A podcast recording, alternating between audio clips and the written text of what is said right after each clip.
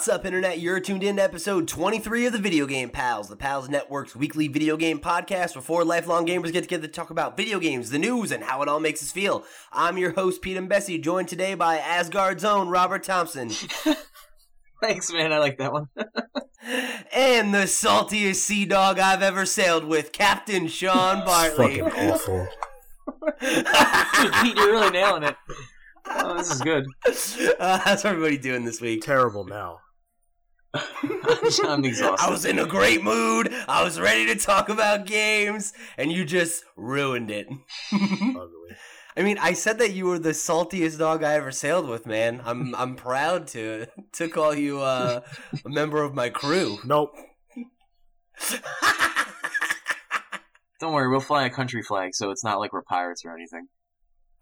We're just on a boat. Yeah, exactly. Uh, so as you guys can see, Andy isn't with us this week as he's helping friend of the show Mike McMahon move, but he will be back to hold down the fort next week while the three of us are spending the weekend in New York Comic Con with the rest of the comic pals. So you guys can tune into our YouTube channel for all kinds of cool stuff from the convention show floor. Uh, we're gonna try and check out some games and stuff while we're there, so uh, we'll have more to talk about th- on that two weeks from now. So keep your eyes peeled, but uh, we'll have stuff on YouTube probably as early as next week. So check it out. Um, so we're gonna start the show the way we always do by talking about what we're playing this week. Uh, anybody want to kick it off?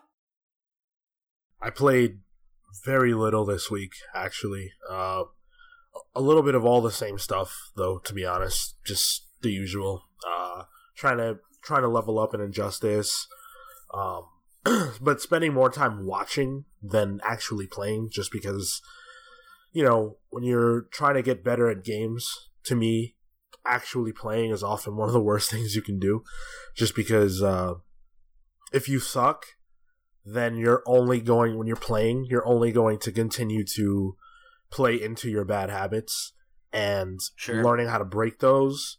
You can't do if you don't know how. And so for me, watching people play and learning the things that they do that you don't do, uh, how to avoid things that you get hit by, all that stuff is super important. So I probably spent more time watching Injustice this week than playing it. But to me, that's still improvement. So there's that. Um, Warcraft, same old, same old. Just working on trying to beat the same boss. Um, it's been a grind. And Heroes, not too much to report in that. Just kind of the same stuff. Cool, cool. What about you, Thompson? really dead week because I'm super busy, but uh, I played Stellaris, and boy did I play Stellaris! Like every time I got a chance, I played Stellaris. so um, I did one round of PUBG this week, and it was right before bed. I was like, yeah, I'm just gonna I'm just gonna play one game, you know, like come on, just just one little thing, you know, spice up my life and fuck around and die for ten, you know, ten places in whatever, you know, whatever. uh, I just kept hiding in this shed that happened to be in the circle the whole game, and uh, next thing I knew, ten people were left, and I, I was like, oh, five people left. Like I should take this seriously. Um, best thing about this game, I didn't kill anyone. Right at the end, I was running, getting shot at by this other dude across the field, and he just died outside the circle because he just didn't move like a foot in, and he did. I guess he didn't realize he was getting hit, like and damaged. So passive win, and uh, I slept very well that night. That's so fucking hours. hilarious. That's great. Solid three hours. yeah, I didn't wake up once. It was great. Uh, but then um, you also uh had what is it? Um, I can't. Is it Dawn of War Warhammer Two? Oh no, Total War Warhammer 2, Yeah, Total War Warhammer Two. Okay. yeah, I, I played that too. God, that was that was the other thing. All thing. those names. it's yeah, it's an awful name, right? Um, It's just like it's it's it's not an inherently bad name. It's just so many games in that genre have very similar names that I'm just like I don't know which one's which, man. Like yeah, I mean, generally speaking, I just surname and say it's like Warhammer. You know, right. Warhammer Two. Yeah, at this point, Um, yeah. So so what, I know on launch day you were experiencing a lot of problems. Um, yeah, you said it wasn't even like technical problems. It was like it was just like gripes, I guess, because like things that just didn't make sense. Like the color palette was off for some reason, and it like fixed later on. Uh, I didn't change any settings. I don't know why it fixed. Um, Hmm. oh god, like the unit controls was weird for a minute. Like the way you move things, like uh, they didn't stretch out all the way they used to. So like that was an odd design choice. And then all of a sudden, I was able to do that again. I'm like, oh okay, so everything I'm complaining about is getting fixed somehow within like the first day. And I didn't see patches like through Steam come in. So I, I really don't know what was up with that. But uh, you know, it, Huh. it's it's fun. It's got a whole new side of the map, like the world. You know, so two, like three actually continents are added, uh, four races. But the only thing I'm disappointed is I can't play with the other races in this game too. So it's like all the fighting between the four races is just bef- just them. You know. Yeah, and like they they promised that originally, right? Yeah, and if I mean if I read it correctly, it seems like they said they're gonna add that in now. It's like, yeah, it's like that's coming, but I was never told that was coming. I was told like that's gonna be here, like you're gonna play that. Right, Yeah, right. so a couple, yeah, like couple they things. promised that it was going to be like a day. They seem to imply it was going to be a day one thing, right? Yeah, yeah, definitely. I mean, Huh. it, it's Creative Assembly, and like their company's known for doing this kind of shit, so it's like eh, par for the Sure. course. But you know, I think that they'll like this is like their flagship game, kind of like Warhammer was was pretty damn successful for them uh, Mm-hmm. in a lot of ways that like they didn't expect. So I don't think they're gonna like let this tank, you know. Oh yeah, I'm sure. I'm sure they'll get it figured out. Yeah, but a little disappointing. Otherwise, good yeah, game. it's always unfortunate when a game that you've been waiting for comes out and stumbles. Like even if they get around to fix it, like you know that Yeah. moment of being excited for it was kind of ruined. it's yeah, it's strange because they like if you pre-ordered it, you got a free race that's like ten dollars, which um, it's it's worth almost the ten bucks, you know. Um, Sure. but it's only on it's only playable right now in the first game, so it's kind of strange because they're a faction that you're fighting also in the second game, and I thought I'd be able to use them, you know, but I'm only able. It's like I don't want to play the new race in the old game. I want to play in the new game. Damn it, you know, on the new Mhm. map, you know, like what the hell is this shit? So yeah, yeah, that is weird. it is a little strange. But yeah, That's been it. yeah, that's it. Just those. Cool, cool. Uh, for me, it's um been not like light. I've been playing a lot. It's just not a lot to talk about, I guess. Um, the the main thing I, I really have been playing is um Dishonored: Death of the Outsider, which Ooh, is yeah. uh the new um you know kind of like forty dollar spin off Dishonored game, which is like a trend I'm really into right now. Um, where you're playing as um Billy Lurk, who was a, a, a character in some of the first game's DLC. She's a main character in Dishonored 2, and then now you're finally uh, getting to play her in in Death of the Outsider. And uh, I mean, it's fucking phenomenal. You know, I mean, it's it's just Dishonored 2's engine with new levels and new powers. But um, I mean, what's wrong with that? You know, like that's uh, it, for a game like Dishonored, I think it's such a perfect fit because um the story of dishonored is is is good enough but like it's really more the setting and like the world and the way that you interact with it that really makes dishonored's experience what it is. You know like when you boil down the narrative of the original dishonored it's like okay like you're the emperor uh the empress's like you know guard and lover. She gets murdered. You get framed for it. And then you go and assassinate a bunch of people you know and it's like that's basically the story. And it's it's all of the stuff around it that's fleshed out well that makes that work. So in dishonored moving to a character we already have history with that has a connection to the stuff that's already been going on and getting a new story with her that has nothing to do with like corvo um, or emily but does deal with like the broader story that we've been like kind of going through um, is totally appropriate Yeah, that sounds know? like what I wanted. You know, it sounds like right what I yeah, wanted. it's, it's that game. perfect. It's the perfect candidate for something like this. Um, because all it is is just new levels, and like so far, it's great. I mean, I'm almost, I, th- I think I'm 75 percent of the way through the game, and um, there's a uh, a bank heist level that I think is like one of the best Dishonored levels ever. You know, like it's up there with like the um. If Andy was here, he'd remember the name of it. But it's the like Clockwork House or something like that. It's the like you know crazy gear house in Dishonored Two, or like the um the Kaldwins party, not Kaldwins, is it? The sisters party in the first game. Yeah, it's not them because that's Emily's name. Yeah, no, we're the Kaldwins, Yeah. right? um, damn it, what are they called? Whatever, you know what I'm talking about. Where you you know you have to go and like assassinate sisters. the sisters. Yeah. Um. So it's great, and I, I'm really glad that like Dishonored kind of got this final send off because I fucking love Dishonored. It's one of my favorite franchises, and like it's really sad that this seems like this is going to be the end of it for the seeable future. You know, it's like obviously it has never been a game that set the world on fire sales wise. It had a diehard fan it, it, uh, fan base and it reviewed well, but it never quite became a marquee title like I wanted it to, or like Bethesda clearly wanted it to. Right. Um, so I think they're probably going to shelf it for a while, you know, if not forever. Um, and you know we'll see Arkane move on to other things like Prey, which also underperformed. So that's great. But um, I'm really glad that we at least got this last little taste of it because like I fucking love Dishonored and I'd play a game like this every year if they made it. Do you think that there's actually a chance in that game that you're going to be able to kill the outsider? It seems monumentally impossible. I don't know yet because the mission I'm on right now is without spoiling anything, it, it is the thing that lets that is like being like, oh, I think we'll be able to kill the outsider Right. this way. I figured there'd be so I don't know yet. gimmick. I don't know if I'm gonna get to that gimmick and be like, be like, oh fuck, it's not gonna work. What are we gonna do? Okay, right, yeah. I don't know. I Uh, don't know. That's cool though. I mean, like you're far enough in that you still don't know. That's that's what I was. I didn't know if like right off the bat they were just like two seconds in. Here we're gonna like put this neutron bomb up his butt and he's dead. You know, so like it's Yeah. cool.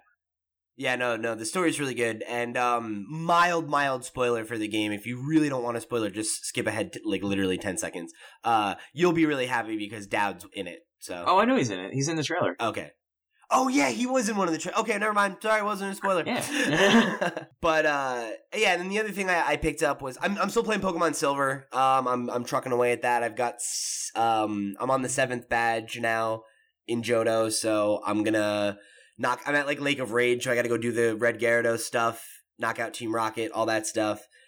Um, but then the other thing I've really been uh, getting into was I got to play uh, Cuphead for the first time, where it came out on um Friday. You know, so like for us, it's I guess two days ago now, and um, I got into it last night. I kind of just barely scratched the surface because I um got into it and played like the very first boss encounter that I could get to, and I had to play it like a bunch of times because the game's really hard.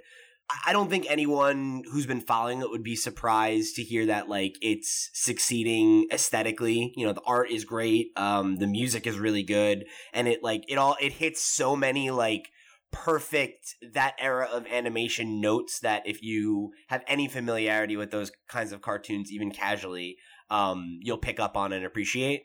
But uh i'm really happy to report that like the gameplay is tight.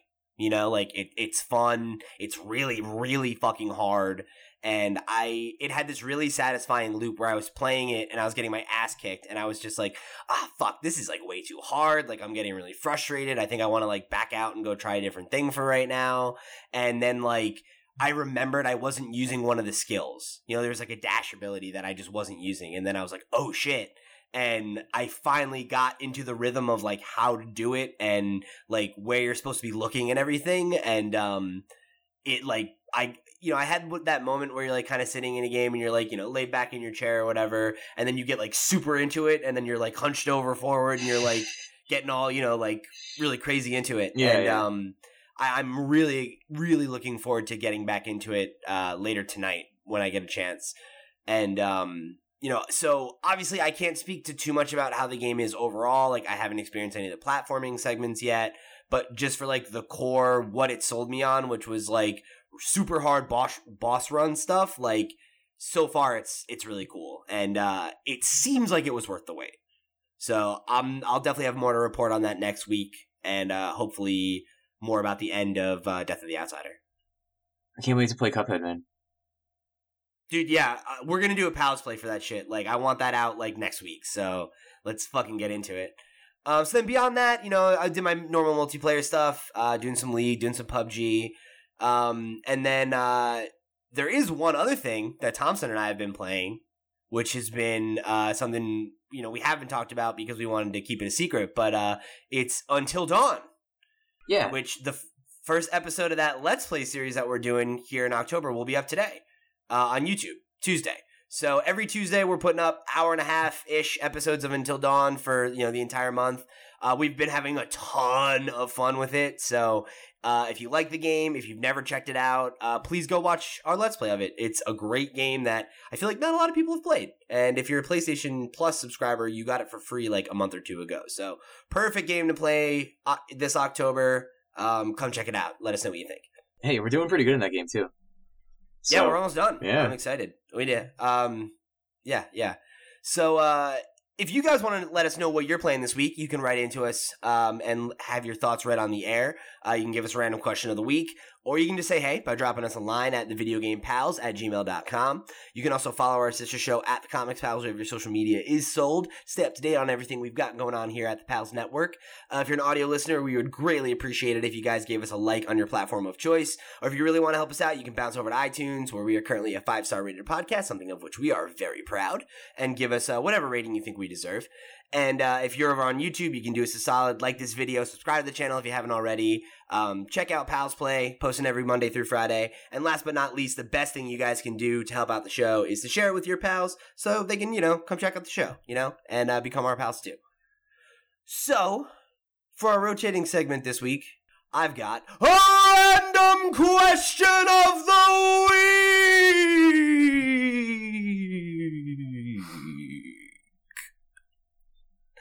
I wanted to ask you guys, in honor of the release of Cuphead, what is your all-time favorite platformer?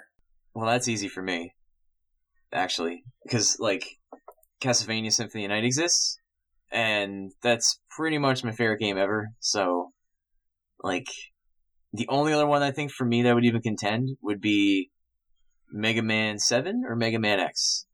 Um, both games are like equal in value to me, but they're kind of different because obviously X is different. So different games, but they're both great platformers. But you know, unfortunately, Castlevania exists, so gotta pick that. Um, Mega Man X five or six, I think. Why? So I mean, I didn't really, I didn't really grow up with like Mario or Donkey Kong, so those are they don't have that nostalgic hold.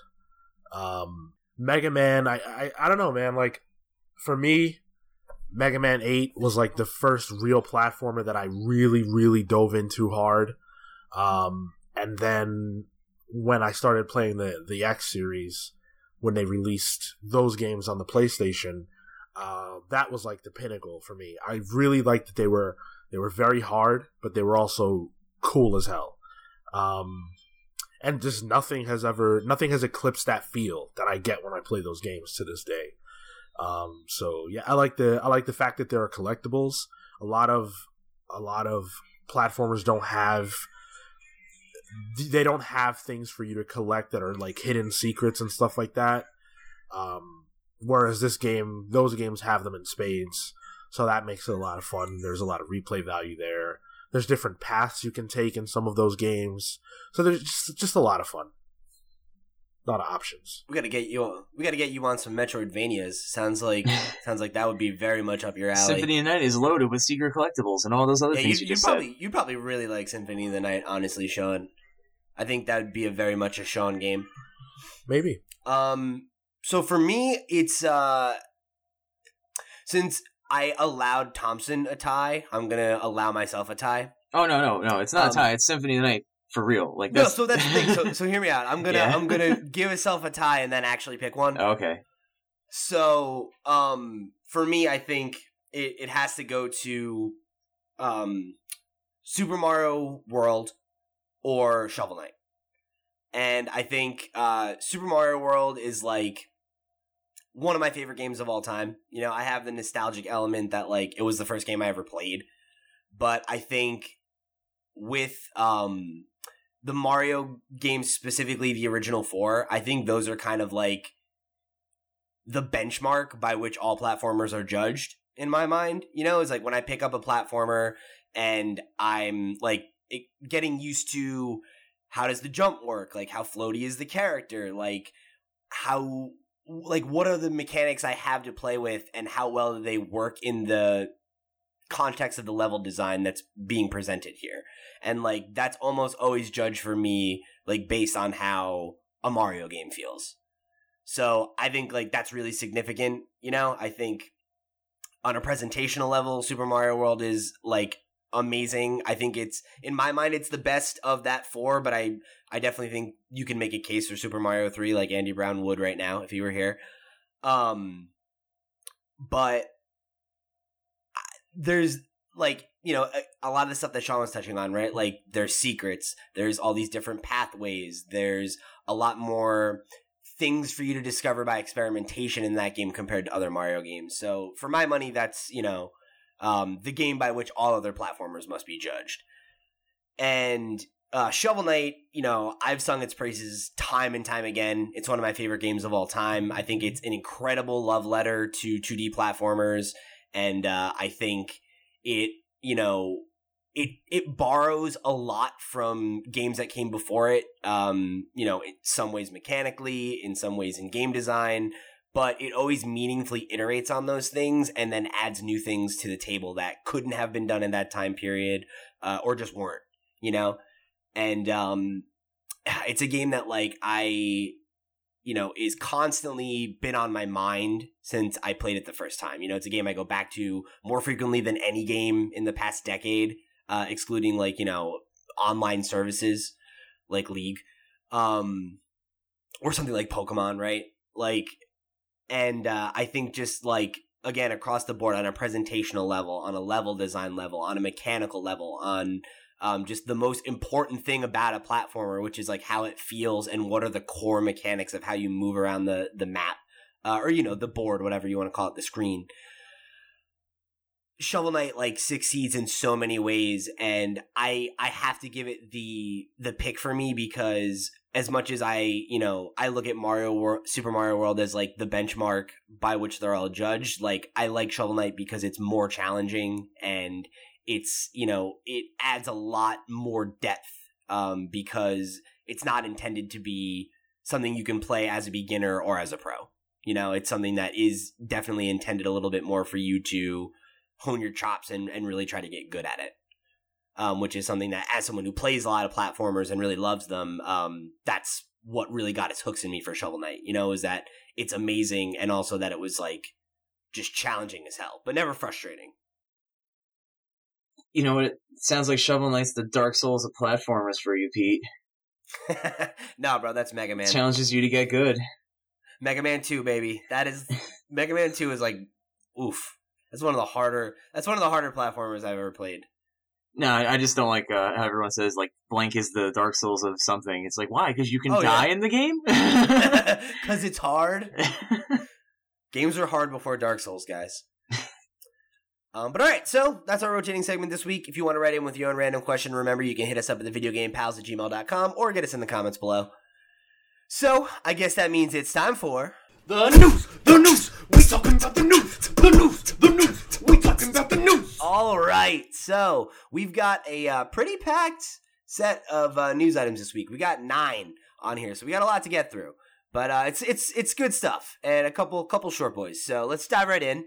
Um, so I think what is probably the most exciting piece of news uh, this week, maybe not the biggest, um, we did get the second trailer, official trailer for Red Dead Redemption 2, and uh, it was pretty revealing.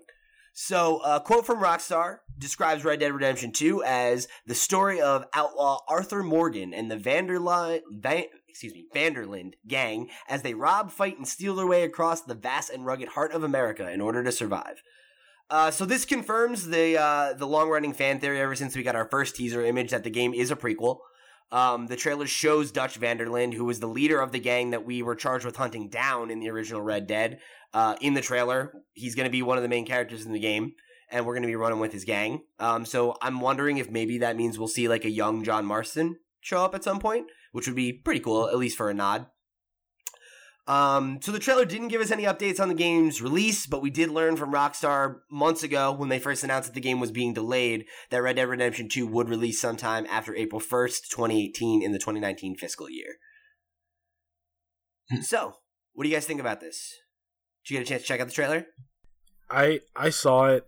Um, I, I didn't play Red Dead Redemption Part 1, so I have no connection to this. It looks good graphically, you know. Um, to be honest, I, I, I'm I'm not a fan of pirates. I'm also not really a big fan of westerns. So oh this, man, I got I got your back on that. Yeah, dude, this this doesn't do really anything for me at all.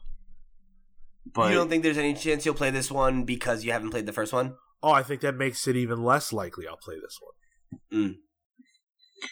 I mean, I'm I'm like really not a fan of westerns in any way. Like it's never appealed to me, and I found Red Dead to be like a surprising hit. You know, like I didn't get it for years, and I played the Undead Nightmare expansion because it was zombies, right? It's like, oh, the game mechanics are fun. Maybe I'll pick up the original game for like five bucks, and you know, I loved it. But I, this goes back to what I was saying about Rockstar games, right? I I feel like they're just good games in general, and just because I don't like the West stuff doesn't mean that like Red Dead was going to be bad. So I didn't care about this trailer. Like I was already kind of sold on the idea, you know. I'm definitely not getting it right away because it's going to be huge, and like I don't have money right now, so it's like sixty bucks is a big thing for not playing something. But sure, this game's going to be good. You know, I uh I was already hyped about it. You know, it could come out like in 10 years. It'll be fine, whatever day it comes out. Yeah, I mean, uh, I'm gonna be there day one whenever it comes out. You know, Red Dead Redemption is one of my all time favorite games. Um, I I really like Rockstar as uh, as a development. I mean, as a publisher, but like their specifically their development teams. I think they their style of games is really good, and I like Grand Theft Auto fine, but I don't love Grand Theft Auto. Uh, in the same way that you guys are like lukewarm about the West, I'm kind of lukewarm about like modern crime as a setting. You know, like I, I feel like it, it's a little played out. You don't like Payday And- 2? Yeah, it's like other What? than Grand Theft Auto, I won't play any game like that. You know, um, any game that's just like we're crooks and we're robbing banks or we're stealing cars. Or it's like I don't care. You don't like Kane and Um, Lynch? Nope. They're bad games. I'm sorry. That was a joke. I wouldn't know. I haven't played them. 'cause Exactly, They don't yeah. interest me.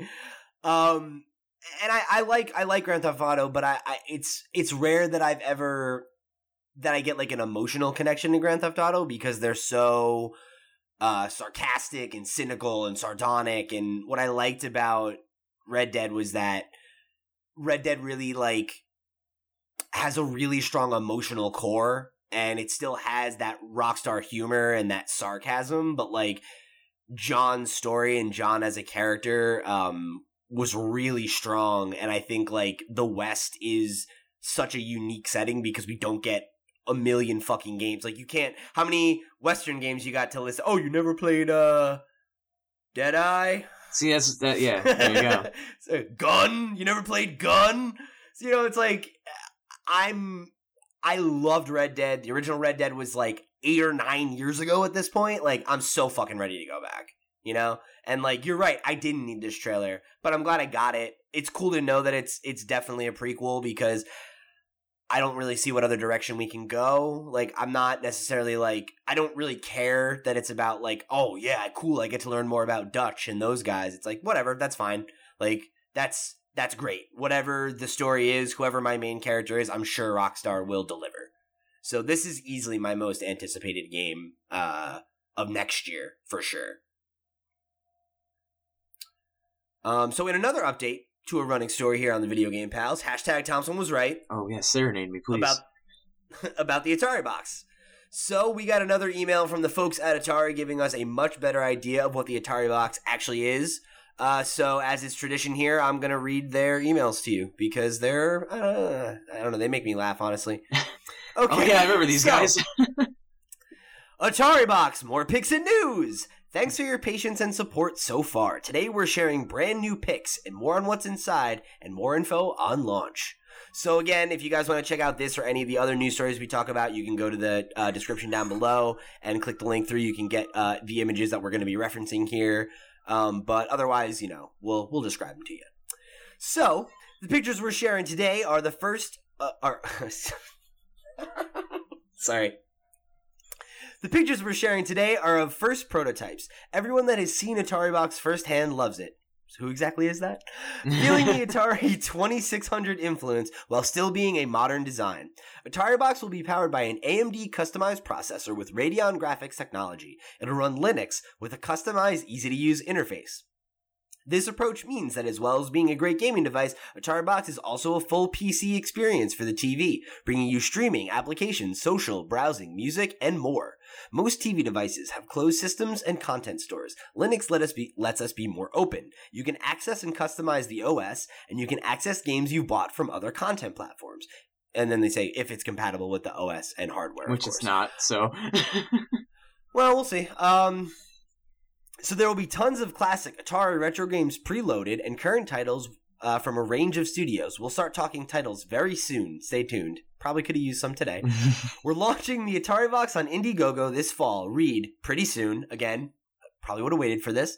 To reiterate why, we want you, the Atari community, to be part of this launch. We want you to have early access, grab special editions and pricing, and to have you as active partners in the rollout of Atari Box. We want you to be part of the story. We plan on shipping late spring 2018 with an expected price range of $250 to $299, depending on specific editions and memory configurations. Hope uh, hope you like what we are sharing today, and we are ready for lots more in the weeks ahead. The Atari team. P.S. To confirm what many of you have asked, the wood edition is made with real wood. Winky face. Nice. That winky face is a little weird. PPS, please continue to let us know what you think via our social channels, and please like, follow, subscribe, and share as much as possible. So check that out if you guys want to get a look at it. Um, I have to say, I still think this unit looks really cool. The the wooden one is really neat. Yeah, it looks cool. I, I, I think Um, it looks great. Sure. So yeah, so what what do we think about this guy? So Thompson was right. Uh, it's basically a Steam box, but the fact that they haven't announced a partner yet, anything, makes me think that I guess this really is just Atari. I- Thoughts? I, I'm I'm kind of curious uh, how Atari has the money to make one of these things out of nowhere. Like, where, how long have T-shirt they? sales are real good. Yeah, how? Yeah, maybe, dude. Maybe they're really getting some kickback money from like stuff that I don't know about or whatever. But or they've been working on this for a while. But uh, I mean, it would be again nice to know more about it. You know, it's it's a Atari box, right? Yeah, and they're like people like it. Yeah, who? Right? I mean, seriously, who's seen it? Yeah, like And who's you're telling me it? that I haven't heard any. I have not heard one game website or anyone who's been like, "I played the Atari box and here's what I think about it." and it's all really vague terminology because an AMD customized processor, okay, that could be anything. With the Radeon graphics technology, right, that could be anything. like what kind? that could so the processor and the video, which is what people really like latch onto for what how powerful a system is, is just like it could be from zero to like to a billion. You know, okay, that's great. Um, and it's also a full PC experience for the TV. I, I mean, I get that. A lot of things are though. So yeah, that's like not exactly unique. I mean that's that's it's just kind of like but they're like they're they're confident in saying it, you know, like they're like we will Yeah. give you streaming applications, social, you know, it's like because they know it works and that's great. But other things do that too, so you really got to give me some games or something to, you know, I'm not spending like three hundred. latch onto. Yeah, I, I'm not giving Like- you anywhere above, you know, what is it, two fifty to three, anything, unless I know what it's gonna do. That's the thing that's weird to me is like, how do they know what it's going to cost, but they can't tell us what's in it yet? I really don't know. Well, I wonder if the fifty dollar more is for the wood edition. I, I, w- I would imagine that they're just being coy right now for whatever their reasoning is. But who cares about this? I, I just I don't know who the market is. yeah, yeah, I- I'm very confused. I don't right know now. who this is for. I don't know like this isn't the way that you promote your your gaming whatever. You, you know you need to get on IGN. You need to get on all these different websites. You need to release something that's a press release that doesn't have winky faces in it. I mean, it's, it's you know, it's like I don't care about you being cute. You're asking me to spend three hundred dollars on something. You better tell me why, and you better tell me Yeah. before you tell me how much it's going to cost. they're they're confident in the price and they're also saying we want you to get special editions and stuff so like they want our money right now you know like and they know they're like that's their you know but there's no games or anything It's just it's just weird because it's like like to Sean's point, this isn't how you get me Right, excited. yeah, yeah. Like you want me to you want me to care about this thing, but you haven't told me anything about it yet. Right. And I've now gotten three press releases that have basically shown me the same picture of the same device like few times in different configurations Mhm. and given us basically no additional information. It's like, okay, now we know it's definitely going to be a Steam box. Okay, cool. And it's going to have Atari games packed on it. But you're not even telling me which ones or like how many. Like if they like like even if they had been like it'll have, you know, over a hundred Atari games packed in at launch. Like, okay, cool. Like at least that's some fucking information about what I'm getting with this thing for my three hundred dollars. But nothing. This no like no information. When was this first announced? Like when did that first like image launch? That little trailer or whatever. Uh, it was it was at E3. okay, Not at E3, but it was like that month. So I guess it was what May or sure. June. E3 was this year. They're saying this is going to ship late spring. So why is it that July. why is it that we're only why is it that it took them so long to tell us anything about this thing? If you're planning to ship a year from when you first talked about it, by now you should know exactly what it is. There should be no que- yeah yeah we should know everything. or nothing. Like if this had been the first press release, okay. Yeah, that's fine. Like sure. you know, like if we hadn't had nothing six months ago and we just got this right now and it was like, oh, it's coming out in a year and a half, be like, all right, that's really an accelerated timeline, but they're stringing us along for no reason. Well, well, maybe it's not an accelerated timeline. Maybe they've been working on this for a lot longer than before. Like that's how my mind works. Okay, you announced it That's a now. good point. They've probably been working on it for a while. That's great. That's fantastic. But when Sony says, "Hey, we're coming out with a PlayStation 5." Nobody's wondering what it is. You already know what Right. it is. You know it's a gaming console. You know there's going to be exclusives. You know all that. You the only questions are what are the specs, that kind of like stuff, right? With this, we don't know shit about this. Atari does not Yeah. make gaming consoles. So in the timeline from uh, basically the year that you have to sell me on this, you need to tell me everything.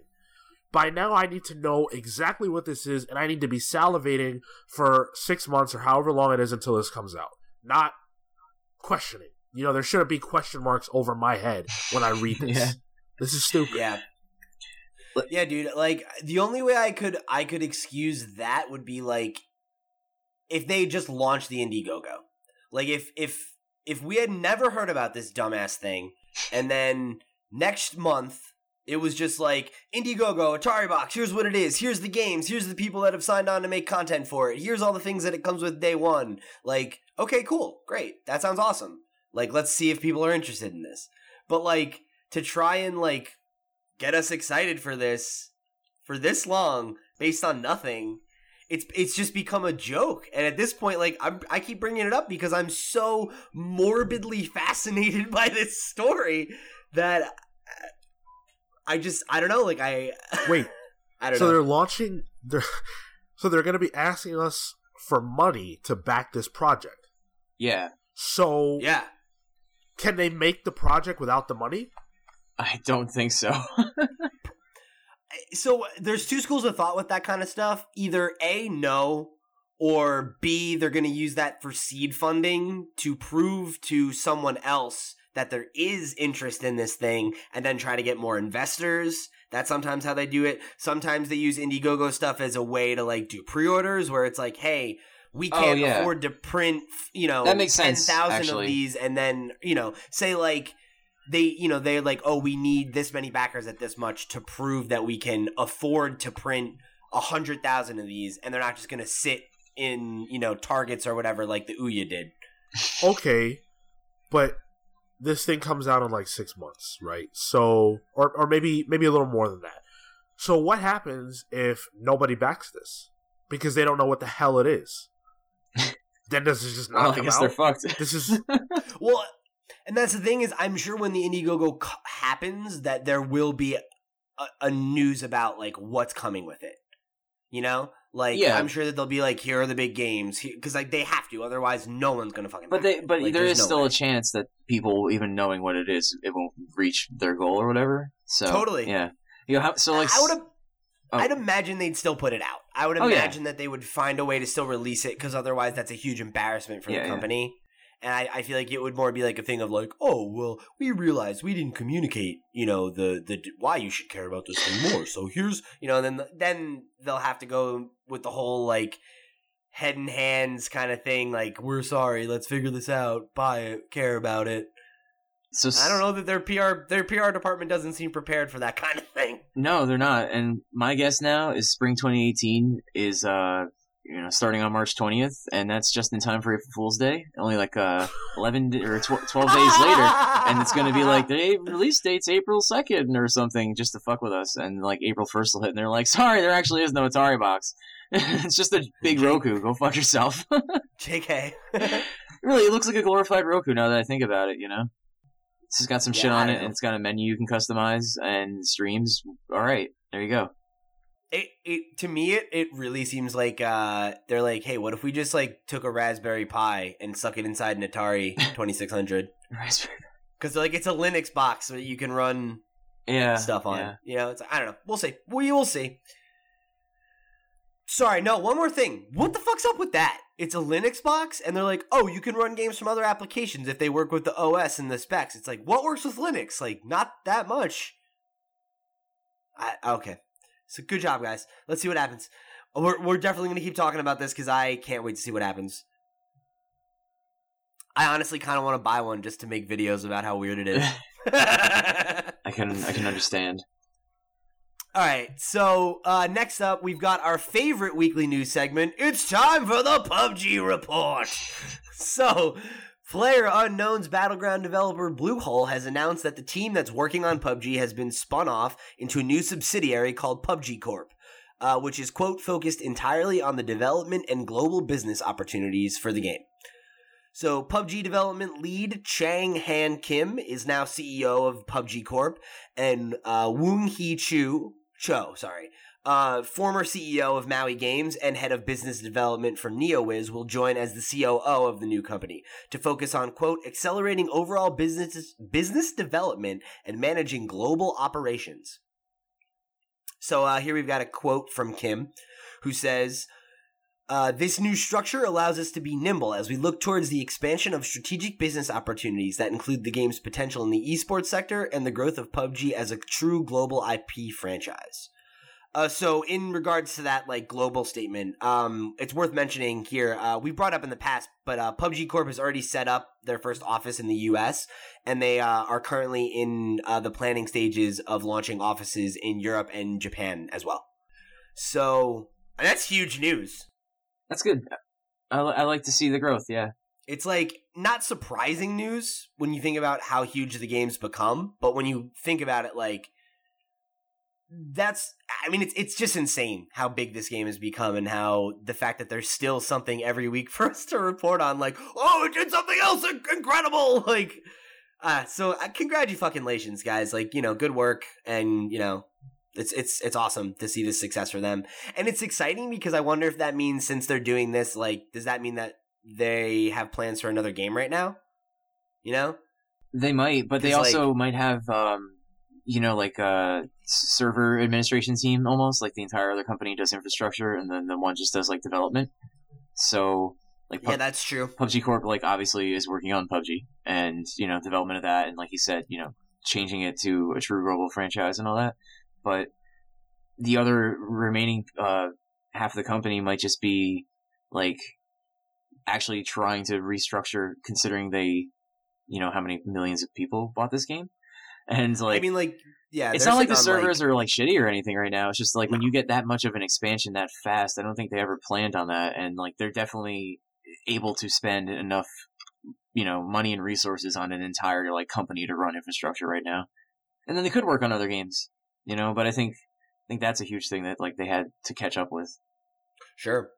Yeah, but I, I'm sure they're just working on expanding right now. You oh, know, Oh, like yeah. they're trying to build two more offices. I'm sure they're trying to hire more people because like they got an influx of like, well, I mean, what like just doing bad math, right? Well, like how many people bought it?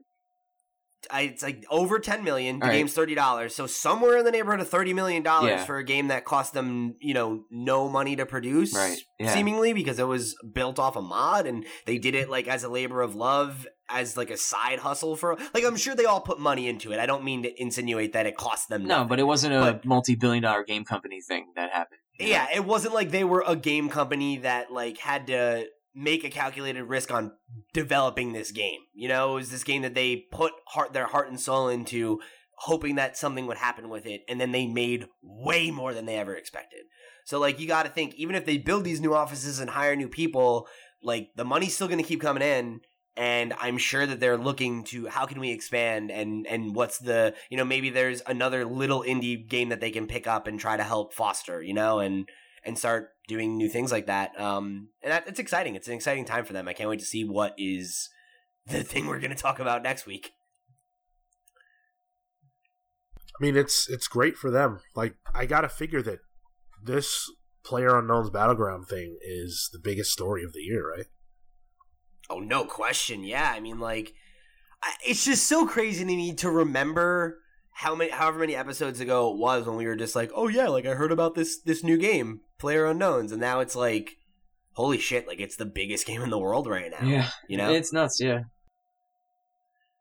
Um, so there is one more tidbit about the game I wanted to throw out before we move on from PUBG news, uh, which is coming from one of the many, many fantastic gaming articles to come out of Bloomberg's uh, tech desk as of late. Um, so if you haven't checked that stuff out, like go over there. I've never seen their gaming coverage before, but in the last week, I've read like four really good interviews, um, or like di- big, in depth, meaty stories that they had there. So check it out. Um, link to down below with the rest of the stuff. But uh, so I'm gonna give a shout out here to the the article's authors, uh, Yuji Nakamura and Sam Kim. Uh, have this amazing article about how player unknown himself, Brendan Greene, made his way from uh, being a 41 year old game designer uh, living on welfare to the creator of like like we said the hottest fucking game in the world right now. Um, so the article's a great read, but uh, the piece of news I wanted to touch on here was that we got official confirmation from uh, Kim, who I again I said before was the CEO of uh, of PUBG Corp, that the team is officially in talks with Sony for a PS4 version of the game, which is something that has been long speculated but never uh, officially confirmed. Like they've always kind of talked around it. Um, so that's great news for them again because that's just another audience of you know what there's 60 million PS3s in the wild. So I'm sure that's another couple million units of that game if they get it on PS4. So. Uh, Dude, I would Yeah. I would bet more than a, just a couple million. You know, a lot of people don't have uh, PCs that can compete and even play PUBG. You know, yeah, and you know, like for example, like I, I know like two people I work with alone who were just like telling me the other day, like, no, I can't play it. I, my computer can't run it, but like I'd get it on the console or something. You know, Yeah, I mean, there's a lot of people that just don't play PC. Like they're Yeah. they're console gamers, you know, in the same way that there are a lot of PC guys that don't play console. So, uh, yeah, I mean, this coming to Xbox was already a big deal, but like not to shit on Xbox, but you know, like No, the PS4 has twice the install base. it makes sense. It- So- yeah, I know. It's yeah, I, I'm sure that, huge. that that this game will thrive on both of those platforms. Um, so the more places it can come, the better. You know. I, I want to see that shit come to Switch. That would be fucking amazing. I know, I know, it probably won't, but like it could. It's a fucking. It's not like it's a hard game. Like they just the online infrastructure is the issue. But I don't know. I don't know if that would work on the Switch, honestly. one day, one day. Um. so again, good work. Uh, good work to you guys over there at, at Player Unknowns. Um, but in sadder news, a few notable development teams were hit by some pretty major layoffs this week. Uh, Jason Schreier over at Kotaku is reporting that Volition, the studio behind Saints Row, laid off over 30 people from its 200 person, uh, 200 plus person team this week, including the general manager Dan Cermak. So this comes a month after release of the the release, excuse me, of their latest game, Agents of Mayhem, which is an action game set in the same world as their popular Saints Row series. Uh, sources tell Kotaku that Volition's publisher parent company, Deep Silver, was uh, pretty unhappy with the game's sales, um, which, based on uh, industry analyst speculations, is is performing really terribly. Well, I never even heard of this game, and I and I love Saints Row. I mean, I didn't know they put a game out called Agents of Mayhem. Yeah, Maybe that's the problem, uh, you know. It's yeah, man. That's that's definitely the problem. You know, Agents of Mayhem was a game I saw no fanfare around. Literally, the only reason I knew what Agents of Mayhem was was because it was like a running gag at Kind of Funny, um, which is like my fa- one of my favorite podcasts um, on their Games Daily show, where somebody wrote in and was like, "Why isn't anyone talking about this?" And they were like, "Because I'm pretty sure no one cares." Like, and this isn't like a dig, but like literally, like, who cares about it? Everyone who's listening, write in. Like, let's see. And they got four people. You know, and they had a whiteboard that was in the office where they were just like, "Here's all the people that care about Agents of Mayhem," Wow. and then two of it was the same guy. so, yeah, I don't know, man. I think it was like this game was a hero shooter, or not a hero shooter, but like it looked like a hero shooter, and like they really poorly advertised it. The message was really like mixed and and muddled. So it's like I not only hadn't heard about it when I did hear about it, I heard things that weren't true. Um, I don't know. Like eh, I don't know what happened here. It really just seems like a, a huge fumbling of uh, of the ball on this one. What's crazy about the gaming industry too is that there really is no room for this kind of thing. Uh, a lot of game developers, one game can make or break, you know, everything that they're doing, and so you really can't have situations where you're not promoting properly or you're not reaching your your core audience or what what would be your core audience. I mean, we've heard plenty of times about developers who actually put out a game that's successful that fall you know that that that don't you know Yeah. like so it's it's just crazy it's it's very razor thin working in this industry I think especially in a year like 2017 where there are so many like excellent game of the year contenders, You know, like, and especially in a year where like PUBG came out and it's sucking all the oxygen out of the room.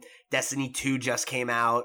You know, um, you still have games like Overwatch and, you know, all the other games that are like in this kind of space of, that's not even mentioning like your WoWs and all the fucking MOBAs and all the fucking games out there that exist to take your mind share away from a, a new game like this. There's no room for a game that's mediocre or that's not even if it's great, who knows if it's any good? Um, I don't even know because it doesn't seem like anybody's fucking playing it. But even if it was great, there's no room for a game that just comes out and is just more of the same or just doesn't capture that audience at the right time in the right place. In my experience, uh, this is coming from someone who's played WoW since it came out. Uh, people are not willing to jump from their game to some other game for any length of time.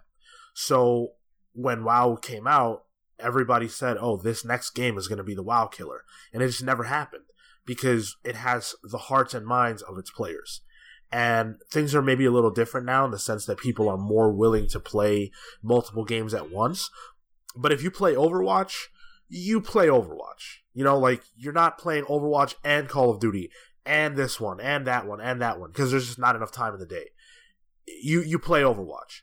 And so And like maybe you divert when that game comes out and is the new hotness, but you play it for a few weeks and then you go fucking back right, to Overwatch. like the the classic examples are Rift for those of you who remember that game that was supposed to be the WoW killer. There was another one that I can't remember right now that was supposed to be the WoW killer. Old Republic, people thought the same thing. Old. Republic, Old Republic still being around and thriving is great, but it had to make sweeping changes to carve out an audience, and it's a Star Wars game. It's not like it's some Yeah. new IP, right?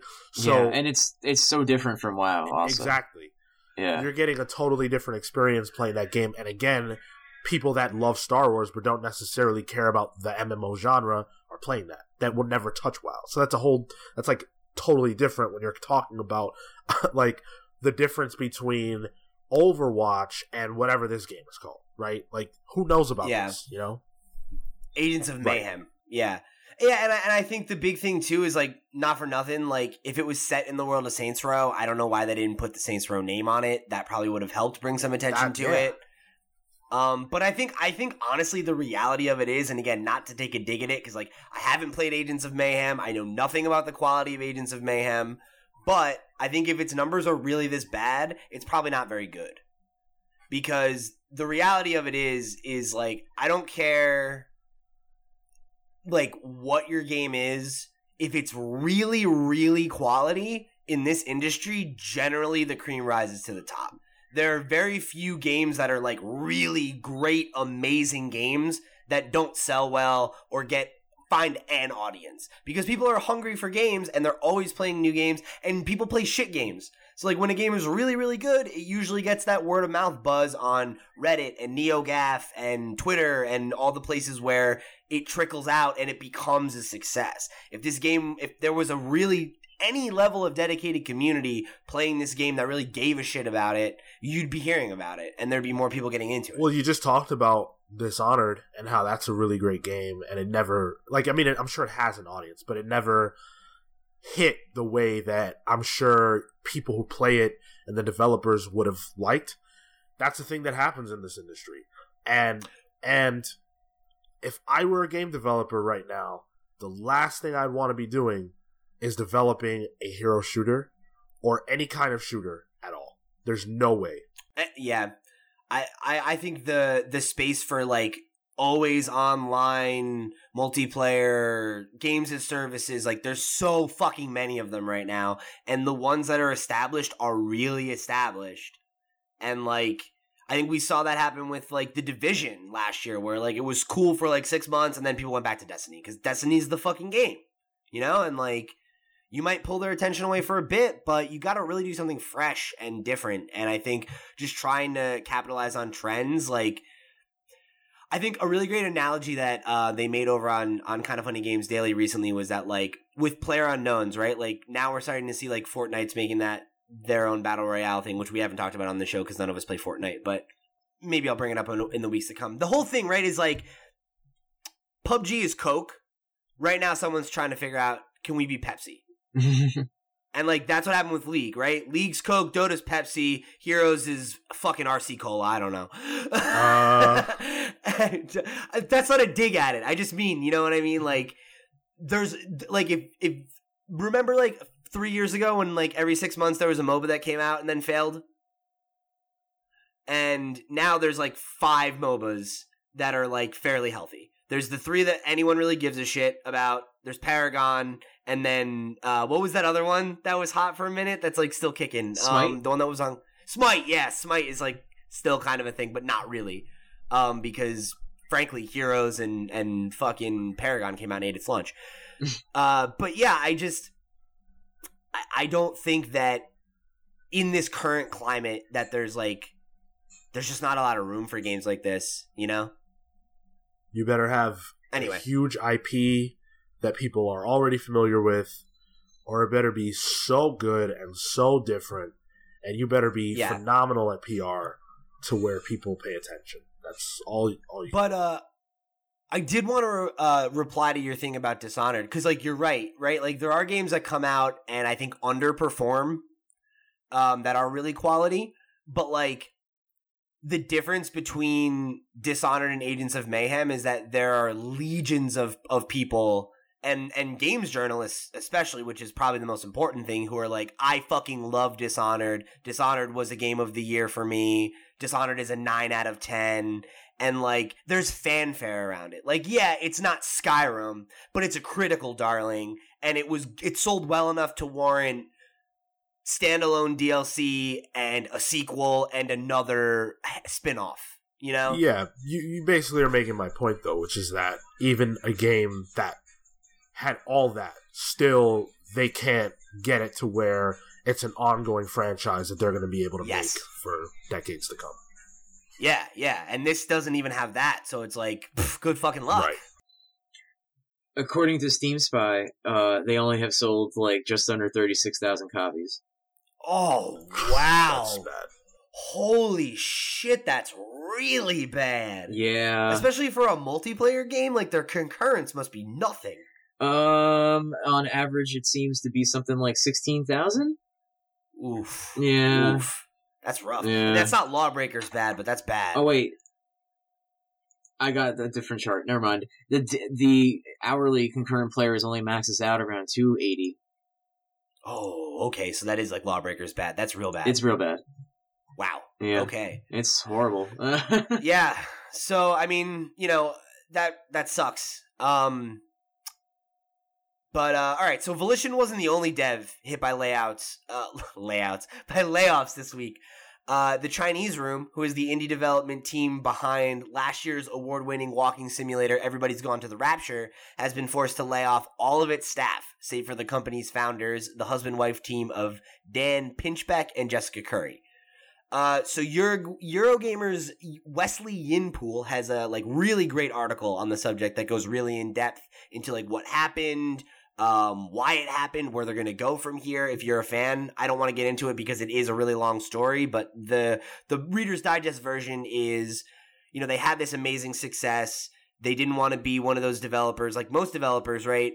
When you finish your game, you downsize. You get rid of anyone who's non-essential personnel that you brought on to help finish the game and you know you give them a good recommendation they go on their way and get their next job that's how the industry works um, dan and jessica didn't want to fire their team. They wanted to secure funding and work on their next project. So um, they were you know paying for an office which they've now abandoned um, and they're they're moving back to working out of their house. Uh, and they had six i think they said that their staff was eight people so i don't know if that means they fired eight people or they had six people on staff who they laid off, but they were paying that many people's salaries, paying the rent for this office space, and they just burned through all their money.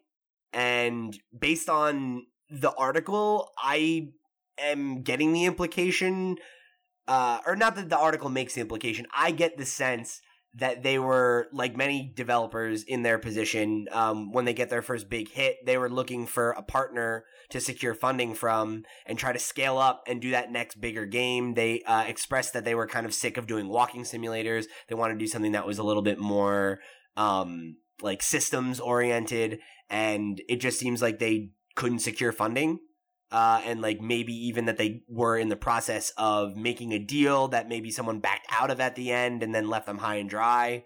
Um, which these kinds of things happen. But if you're a brand new developer and you only have the money you made from your one big game, that's enough to kind of set you really set you back.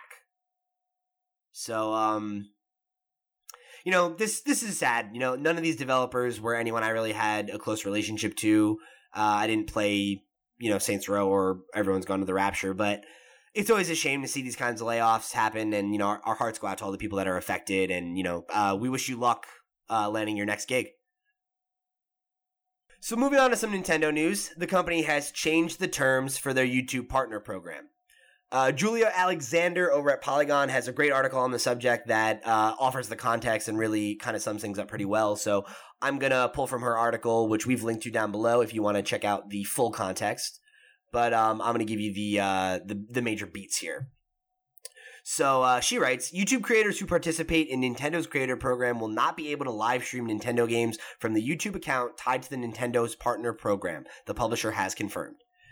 So, Nintendo uh, has issued an update today outlining its live streaming policy, which now states that YouTube channels linked to Nintendo's partner program cannot stream any Nintendo game for either monetization or non monetization purposes. Instead, YouTubers have a couple of options. The easiest, albeit disadvantageous, option uh, instructs YouTubers to stream from a different account not associated with Nintendo's program.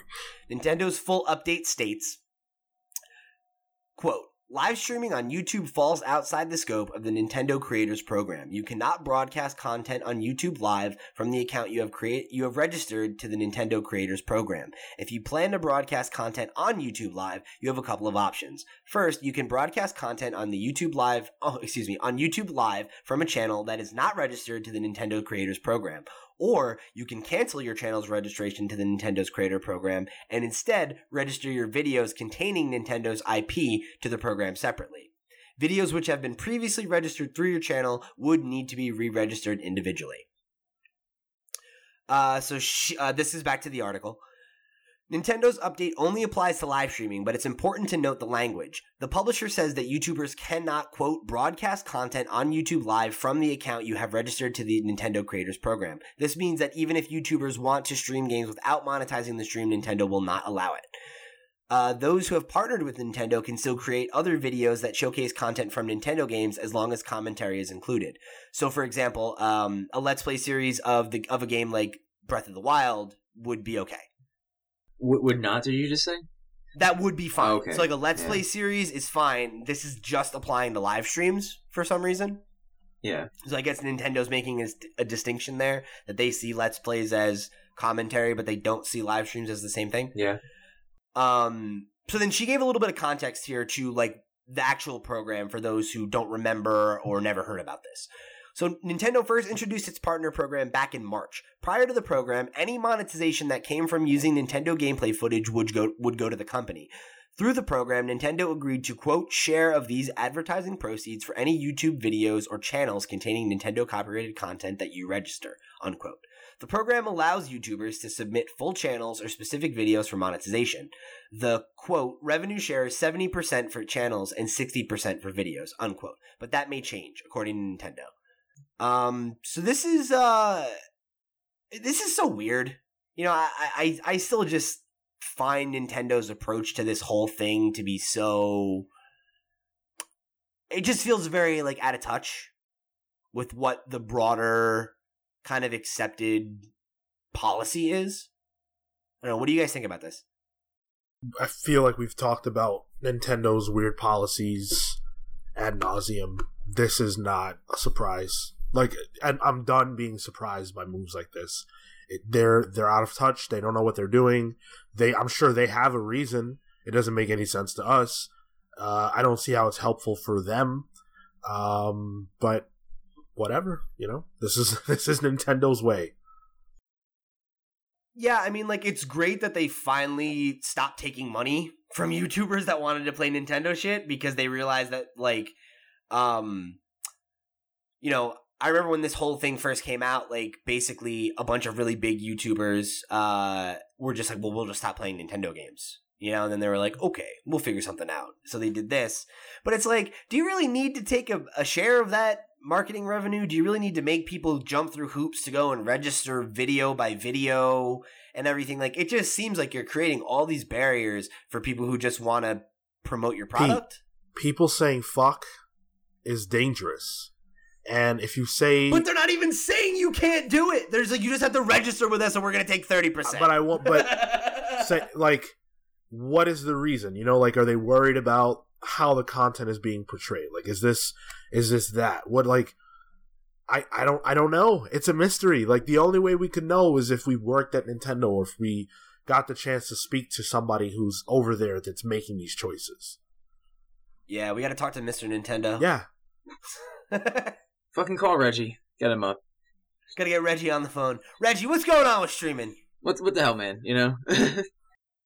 Uh, speaking of Reggie, I am very happy to report that Reggie has made good on his word, and the SNES Classics launch seems to have gone off pretty smoothly. All right, call him again. Tell him good job. Good job, Reggie. so, if you're like me and Thompson and got your pre-orders online during a very stressful period, uh, you'll be stuck waiting until sometime this week to get yours. But those who were willing to venture outside their homes to go to retail stores on release day were most likely pleasantly surprised because um, reports from all across the country are showing that many retail locations were receiving as many as 50 consoles on launch day, whereas last, uh, you know, with the NES Classic, it was closer to like 8 or 5 or 12. Um, and uh, some people are reporting that they were able to just walk into a store without even waiting in line and just pick one up. Um, so that's fantastic. Uh, so if you didn't get one yet, it seems like Nintendo is far more on top of things this time around, and uh, you'll almost certainly have ample opportunity to do it. They promise they're going to be printing these things well into 2018, so uh, you know, good luck hunting. But seems like you should be all right. Yeah, somebody I work with uh, went to the mall like uh, I don't know, four hours, three hours early to get one, and it's just like, Yeah. yeah, actually, I got one. No big deal. Yeah, I mean, from what I've seen, like there were definitely cases of like, oh, I was at this place and I I went to a GameStop and there was in this article actually, I'm pretty sure the writer writes, I went to a GameStop. I was 11 of 12 people that got one, and there was like something like 12 or 20 people behind us that didn't get one. But you know, just a town over in Cherry Hill, New Jersey. Shout outs to that, just close to us. Um, they were there was a mall and a Target that had like 50, and they were able to go there and get them. So Seems like most of the people that went out to get one, if as long as they went early enough, like you know eight or nine in the morning, they were able to find one, which is great. It's fantastic. I don't know. I'm seeing a lot of reports of of um, these consoles being available online for hundred and eighty five dollars, two hundred dollars. Um, Yeah. the, the resale is extremely expensive. And But that's that's actually good though, real quick, just because like it was like up to 400 after they announced that they were gonna keep making this this sucker and they were gonna make more of them. The price got cut in half to like 180. yeah, I, I just can't. So it is going. Yeah. I, I just can't imagine paying eighty dollar markup for something like this. It's I think it's Yeah. already priced like it's priced exactly where it needs to be. The the you Yeah, know, the market yeah. value. Um, uh, you know, this is not a surprise either. I, like, hopefully they keep they keep to their word, and there will be more uh, in the future. But I've seen reports of people calling GameStop and saying, "Hey, when are you gonna have more?" And they just laugh. Oh yeah, but you know that's like GameStop employees are definitely a little. I I've encountered very cynical GameStop employees when it comes to that sort of thing, where they're like, "Oh, ha ha ha, we'll never get another one." And it's just like, well, we'll see, right? Like I, they have no idea when they'll get more, but like the fact that Reggie said that there would be a lot more at launch, and there was a lot more at launch, leads me to believe that if they said that they're going to put out more, they're going to put out more. I ho- I am hopeful. Yeah, yeah, me too. Um, and then just add a little bonus here if you did get one or if you didn't, just like they did with the NES Classic. Nintendo has posted the manuals for all of the console's games online in uh, PDF format, including Earthbound's 135 page strategy guide, which has historically sold online uh, for a fucking truckload of money because it's super valuable and super rare. So. Um, this is awesome. I love, I love getting to go and pour through old strategy guides or like old, uh, you know, game manuals and stuff like that. That's one of the few things that I really, really miss about old physical games. is, Me too. uh, the guides were awesome. That was such a fun thing. I remember like my favorite part about you know not my favorite part, but whenever I would go get a new game, you know, like you'd go out with whoever whatever adult was taking you to get a video game, and you, you'd be sitting on the ride home. You know, maybe they had to go run other errands and just pouring through the guide, like, oh my god, I can't wait to go home and play. You know, and uh, it's it's always just fun to get a little nostalgic trip, especially with like really established franchises. Um, like going and pouring through like the old Mario books and seeing how much has changed just about the way they portray the series and everything. Um, so especially this Earth, Earthbound thing, that's huge. So go check them out. It's a cool thing. We got a link down below where you can go uh, go pick them up. So they're all free. Um, so this, uh, you know, this news about how the SNES Classics launch was was handled bodes really well for anyone out there like me who's hoping to snag a reprint of the NES Classic in 2018. Um, you know, which Nintendo has promised. Uh, but speaking of which, Eurogamer did a little investigative reporting by cracking open an SNES Classic to look at its innards, and uh, what they found was an NES Classic. So, uh, John Lin- Lineman or Linman, Linneman, I'm not really sure, but um, over at Eurogamer writes, um, uh, our suspicions that Nintendo had retained the same hardware platform came from several factors. The controller interface is the same, the HDMI and USB placements are identical, the UI is similar, and the general system behavior is also very reminiscent of last year's hardware. On top of that, the SNES Mini's HDMI output tops out at 720p, another match with the older unit. Our theory was confirmed this week from uh, Twitter user Chimero. Um, and today we broke open both pieces of hard, excuse me, both pieces of hardware to look for ourselves. Confirming that the internal ma- uh, internal mainboard is the same, the corners carved out to fit within the NES mini shell remain the same on the SNES model, even though there is no real need for them to be touched at all. As a result, the new piece of hardware looks slightly less elegant internally. Hardware wise, we're looking at the same off the shelf, blah, blah, blah. So here we go. If you're, if you're a geek who wants to look at this shit, I got the, the link there. You can go check it out. And then, uh, so here's the other, other little bit that I wanted to, to pull out here. So he says, the fact that the SNES Mini runs on the same hardware as its predecessor has a number of implications. Among them, we can expect hackers to be looking at the, uh, looking to exploit the system in short order to add new games, exactly what happened with the NES Mini. And secondly, the use of what is essentially the same technology makes it much easier for Nintendo to resume NES Mini production, uh, which was previously confirmed by Nintendo, uh, which we said. So seems like uh, having the same set of stuff, you know, except for the fact that there's uh, a slightly modified OS, different emulator, different ROMs. But um, this is great because that means it's going to be way easier for them to print more NES classics uh, in 2018 without having to you know cease production on one or the other. They can just print multiple modes and just sh- you know slap different stuff on it. So um, that definitely seems like a, it's a good sign for anybody who's hoping to get an SNES Classic later this year uh, or an NES Classic when they relaunch in 2018. So good luck to you and me too. My question is, would you pay would you pay the price of both to get both on one console?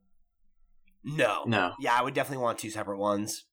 I think like a big part of this is because it's like obviously if you just want to play these games, like you have the option of emulators. You could buy a Raspberry Pi and make an emulator box uh, and have a lot more games on it. Um, most of these games are available on your 3DS or you know will eventually come to the Switch or whatever. The whole thing I think is the package. You know, is having that mini console, that cool stylized thing that you can like feel like you're playing on a real NES. You know, it's like to me it's uh it's kind of akin to like getting vinyl. You know, it's like yeah, you can listen to it digitally, but it's cool to have a record. Okay. and the controllers too. You know, like I want to Yeah, have right. the controller, um, a fresh new, you know, SNES controller, and like I'm really excited for our SNESs to come this week. Thompson, I really want to do an unboxing video before we lay down some Let's Plays. uh, so you guys can look out, look forward to that on our YouTube channel.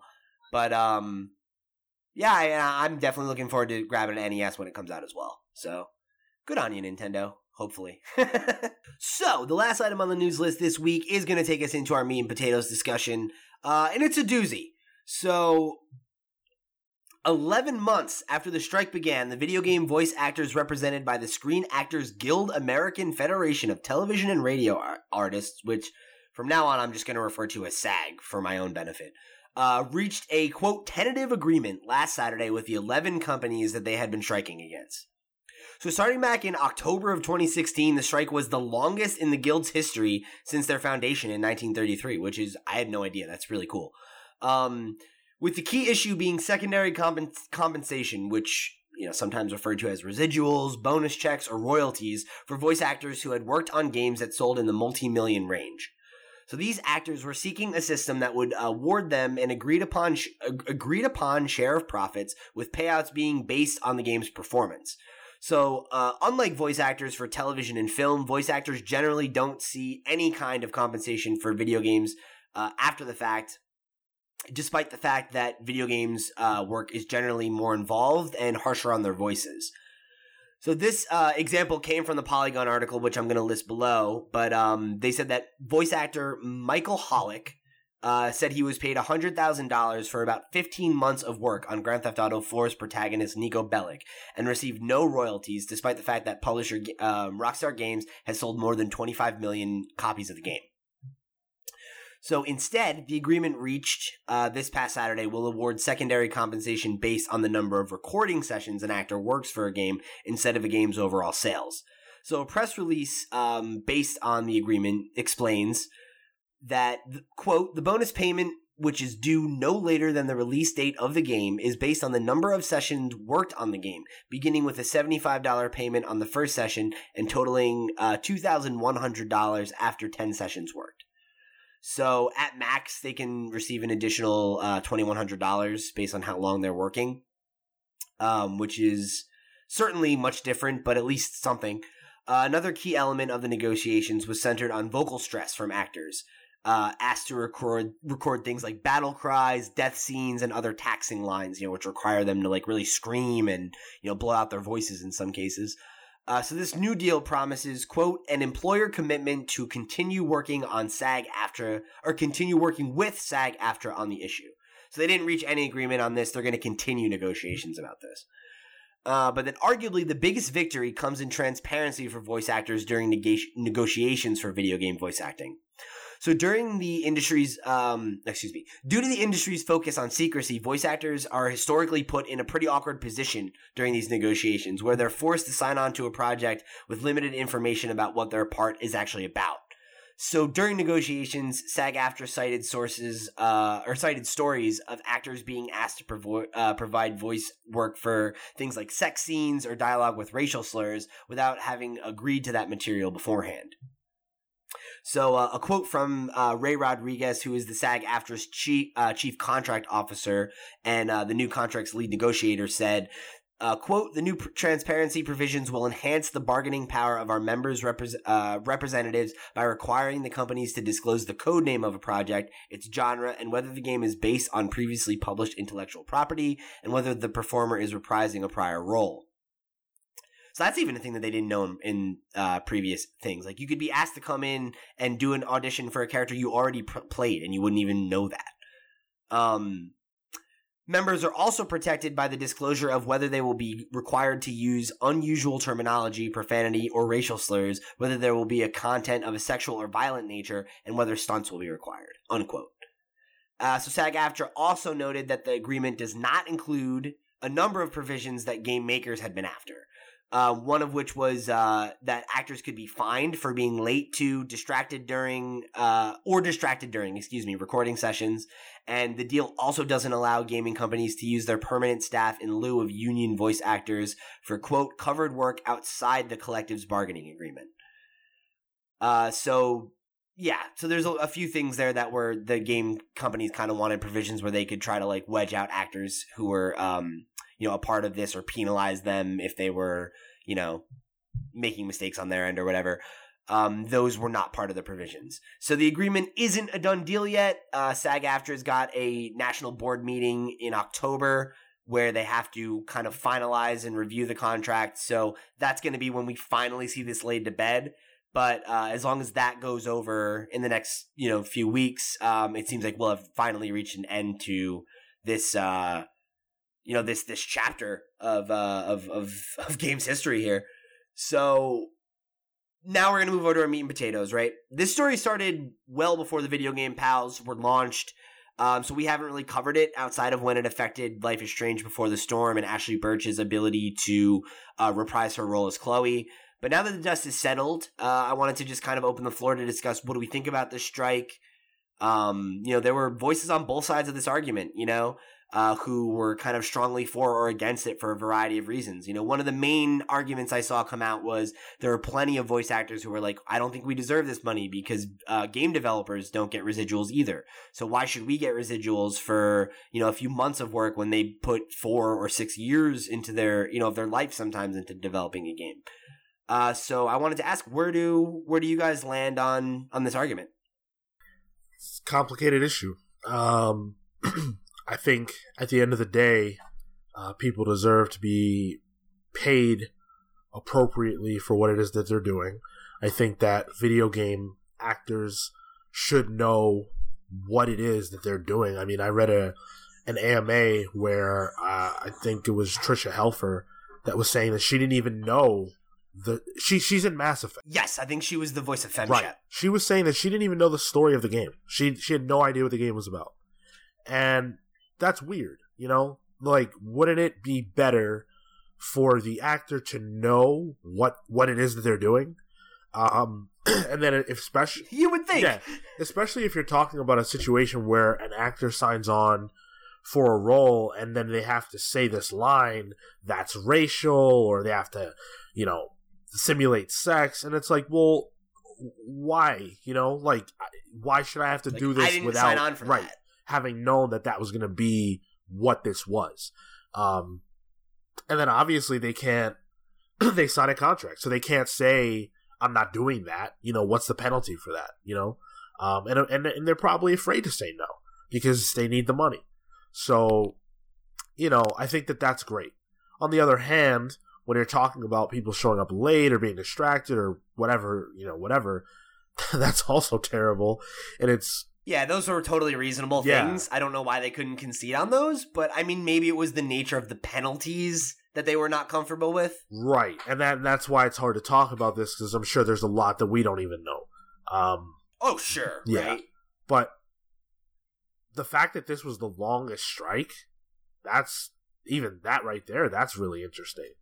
Um, Yeah, it's significant. I mean, and that's the thing is, this is really a. Uh, you put it well, right? It's a complex issue because there's so many layers to it. You know, like the fact that like removed from everything else. I don't think that the voice actors who did do this strike, who acted in, uh, you know, to try and make this statement, were wrong. You know, um, I think I'm of the opinion, right? Like, uh, I think Andrea Rene said it best on uh, on on Kinda Funny Games Daily, where she's like, "You know, you'll never get what you don't ask for, right? Like, you got to try." And especially the fact that a lot of these voice actors are people who also work in television and film. You know, uh, that's the rate they get for this other work. And if video games want to continue to have the best talent, they need to offer something that's more competitive, even if it's not the same. And I think, especially when you think about how much more work goes into doing the voice acting for a game where it could take 15 months, you know, of, of your life to do all these sessions for a game that's 30 or 40 or 50 hours, like that's significant. You should be compensated fairly for that that's a great point. Yeah. on the same breath, the fact that there's these other people on the other side who are saying, why should we get residuals for 15 months of voice acting when there are people who put four years of their life coding this thing and they don't see any residuals? I get that side of the argument, but it's also like that's a different argument, right? Like, because there are some people who are like, well, no, we're doing this so that there's a precedent that they can unionize too and they can fight for fair compensation or for fairer compensation. Um, and I, I think that's maybe that's legitimate too. they they have to fight their own battle on that front. You know, the actors are fighting for fair compensation. Maybe the developers need to do that too. I think that's a very reasonable thing. Uh, but you can't say, Yeah. well, we shouldn't fight for this because they're not getting it. Who gives a shit? You know, you you have to feed your own family. Um, Yeah, but but I think I think fair. you made a, a, a great point in that doing the voice work for a video game can often take, especially if you are the star or one of the main characters in a game, it can take a really long time compared to doing a movie or a show where it's it's significantly less I mean yeah you're you're physically acting you know you're you're physically using your body you have to be on set you have to be on location it's different Well, even even take that out. If you're just talking about voice acting, like if you're voice acting for like a cartoon, that's a 20 minute script, Right. you know, or like a, an hour and a half if it's a feature length Right. movie. And I'm sure that takes a lot of work, but it's significantly less voice acting than if there's nine hours of cutscenes in Uncharted, you know, like there's also i would imagine a lot of i mean you you if video games work differently so they have to record the audio for what happens if i succeed in this versus fail different Yes. ways to die different you know like there's so many different things that you have to record that don't even let alone if there's branching exactly narratives. yeah exactly Yeah, we're a long way Um, from the Mario like wah wah woo, and that's it. You know, like there's a lot of Right. there's a lot of shit in a game. Um, yeah, Yeah, like uh, you brought up Mass Effect earlier, Sean. You look at something like that where there's like 12 permeations of every interaction you have, you know, and like you have to record dialogue for each and every one. And like that's and it's already an, an experience that's intended to be 50 or like or if you're like you're like Geralt in The Witcher and there's 250 plus hours of content, like that guy must have been in the booth every fucking day for like 6 years. yeah. Also, Witcher one and two, you know, before it. So And you also think like uh to Sean's point, like there's like ambient dialogue, right? Like there's the dialogue like to use Uncharted, right? Like there's all the dialogue in the nine hours of cutscenes. There's also all the dialogue while you're walking around. There's also all the dialogue while you're interacting with characters in the open world. There's all the dialogue of Nate talking to himself. You know, like that adds up. big time it's a huge commitment this is um this is one of those things though, like the strike in general. Um, you know, I, I don't obviously I didn't really know much about the uh conditions of like what how they work. You know, how they're how much they're paid or anything like that.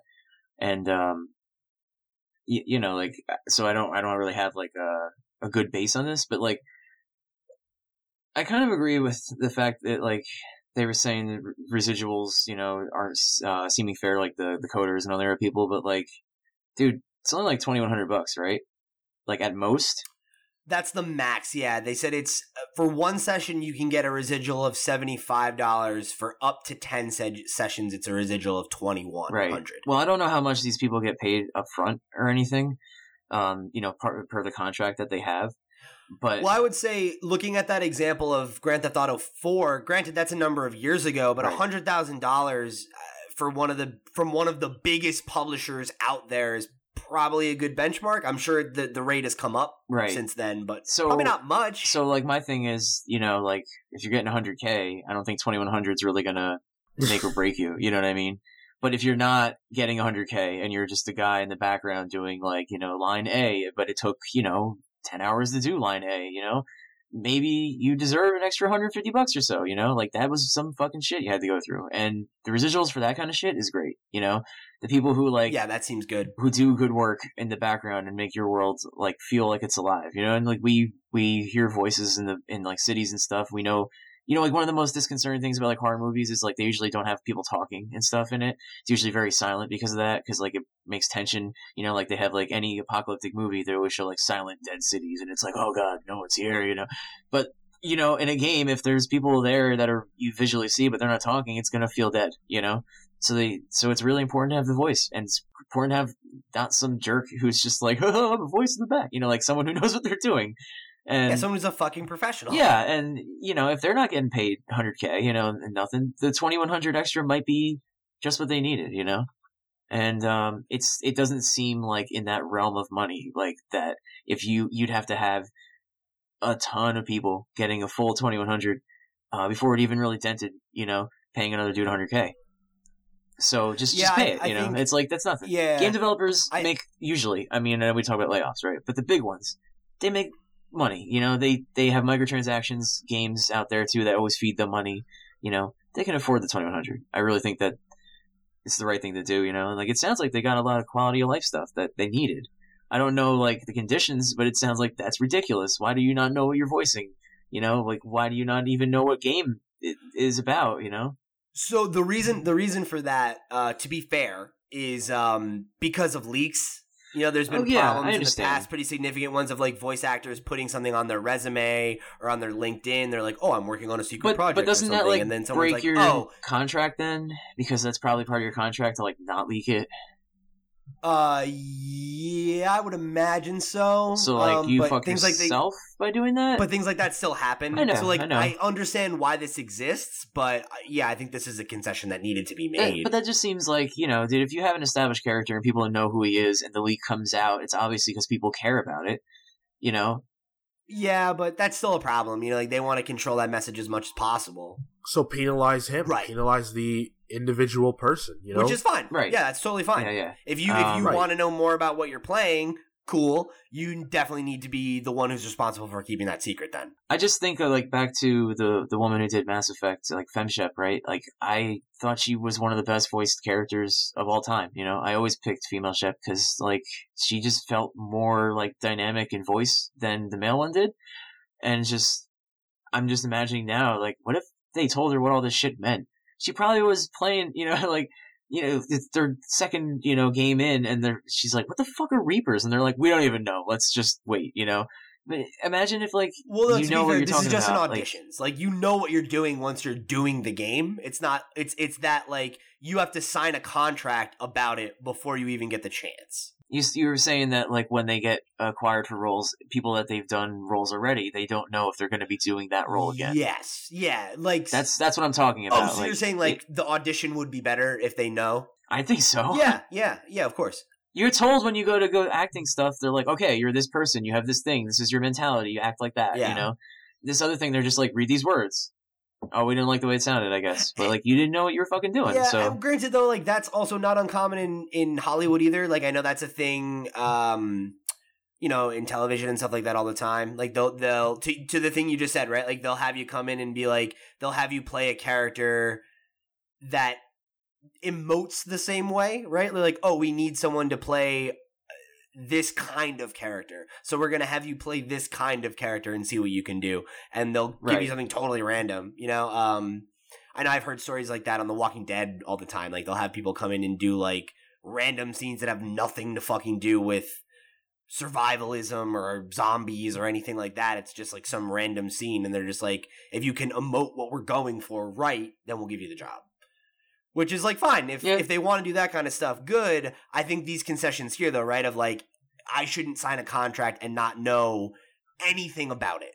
Right? Like and not know Right, am I doing a sci-fi game? Am I going to have to do a sex scene? Like any of that kind of stuff like yeah, you should have a vague idea at the very fucking least, right? I, I, I do want to point out from the Tricia Helfer AMA that was just nine days ago, uh, she was asked about Mass Effect, and she's this, this is the quote: "With Mass Effect, there was no script, so I had no idea what was going on.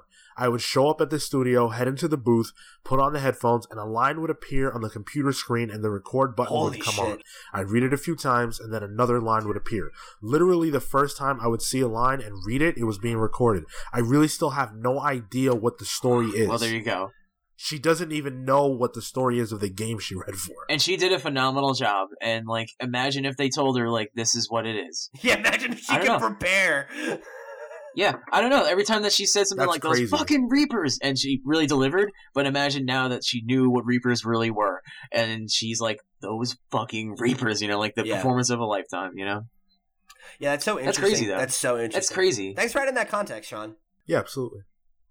So shit like that happens, you know, to to mainline characters like her. You know, playing how many like hundreds of fucking hours that she have to record between all three games and the DLC and 300, and- 400 hours. Like, Probably more, man. Probably a lot more. To be honest with you, some of those DLC are really big, and there's tons of ambient dialogue in, in, with just your character alone. that's also assuming that she got everything on the first take, right? Like, yeah, exactly. Yeah, she said she'd read it a few times, and you know they'd pick the best one each time. I guess. Yeah, so, you know, I think ultimately the results of this are good. Um, probably not enough in some cases. I still really think that their original desire for residuals based on a certain level of success, I think is something that they should push for again in the future. I think, um, you know, asking for residuals on a game that sells multiple millions of copies, like several, several million, I don't think is unreasonable at all. You know, like the fact that like that Grand Theft Auto 5 is one of the best selling entertainment or is I think the highest grossing entertainment property of all time because of how much it costs to fucking sell a copy or to buy a copy of the game. Uh, and the fact Right, that like yeah. the voice actors who carry that performance haven't seen a dime since their original paycheck like five or six years ago, and that Rockstar's still making money on it. That's not right. You know, and I think that there should be some way to work it out. But I think the problem there too is like the argument that's being made, right? That like uh, developers don't see residuals is like, where do you draw that line, right? Does every single Yeah, coder like- who ever worked on Grand Theft Auto 5 deserve residuals forever? I don't know. what I what I just want to point out with that, like I was just I was just thinking about that uh, before you brought that up. Um, like they still work for the company though; they have a paycheck, you know. So this whole time, well, unless they got laid off, that, because that's the thing. right? But they, but like that's the thing. Like, so they don't necessarily need to have the residuals as much because they probably either still work. The studio's still around, right? Rockstar's still kicking. They're making money. They're paying people. So people who worked on that project are theoretically still making money from it in some way, even if they're working on a different game. They're still getting paid. Only at the highest level, you know? though, because that's the thing is like uh, we talked about earlier, right? Like after every major no, project, like they're they're employees. I mean, yeah, but you know, no, but that's what I'm saying, right? Is like only at the highest level. Like the the guys who are like director, head of this, lead this, whatever, they all are gonna still have a job, most likely. But like Joe Schmo coder who coded GTA 5 for only the single player stuff for like five or six years. Probably a significant number of those people, unless they were transitioned over to work on GTA Online, which I think was a different team, they probably didn't. Uh, a lot of them probably did get laid off because that's just like what happens in games, you know. And like, yeah, yeah. it's it. I mean, that's the nature of that business, though. So you know, sure, like, sure, That's, but that doesn't mean it's right. I don't know that it's wrong either, though. I mean, this is we we like we've dealt with this in film, right? And and by the way, let's just make it clear: there this is a, a problem in a lot of different areas of art, not just yeah. gaming. Oh right? yeah, and it's good. It's good. There's some headway somewhere though. But in film, right? If you are a top level actor, it's in your contract. You know, you're gonna get if the movie does X, you get X. You know, or you get Y. Um, if you're a director, same thing. The top level people get this stuff. You know, the lower tier guys, they don't necessarily get that stuff. When you're a lower tier guy, you're happy to have a job. You're happy to get to have that on your resume to be able to say, yeah, you know what? I didn't, I didn't, I wasn't the director on Grand Theft Auto 5, but I worked on it. This was my experience. This is what I provide. That's going to get you more jobs, you know? Yes, And that's how it is in all industries. Yeah. So I think the pe- the person who voiced CJ should be making money off that role still, you know? yeah, yeah. Or Trevor for me. You know, like the, Sure. he, they they all have such good voices. They really nailed what they needed. You yeah know? and i think for me with development i think it's uh, residuals should happen in in on the development side of things in my opinion like period i think it's about where you draw the line right? Like to your point if you're an entry level programmer or level designer or whatever yeah maybe you don't deserve residuals.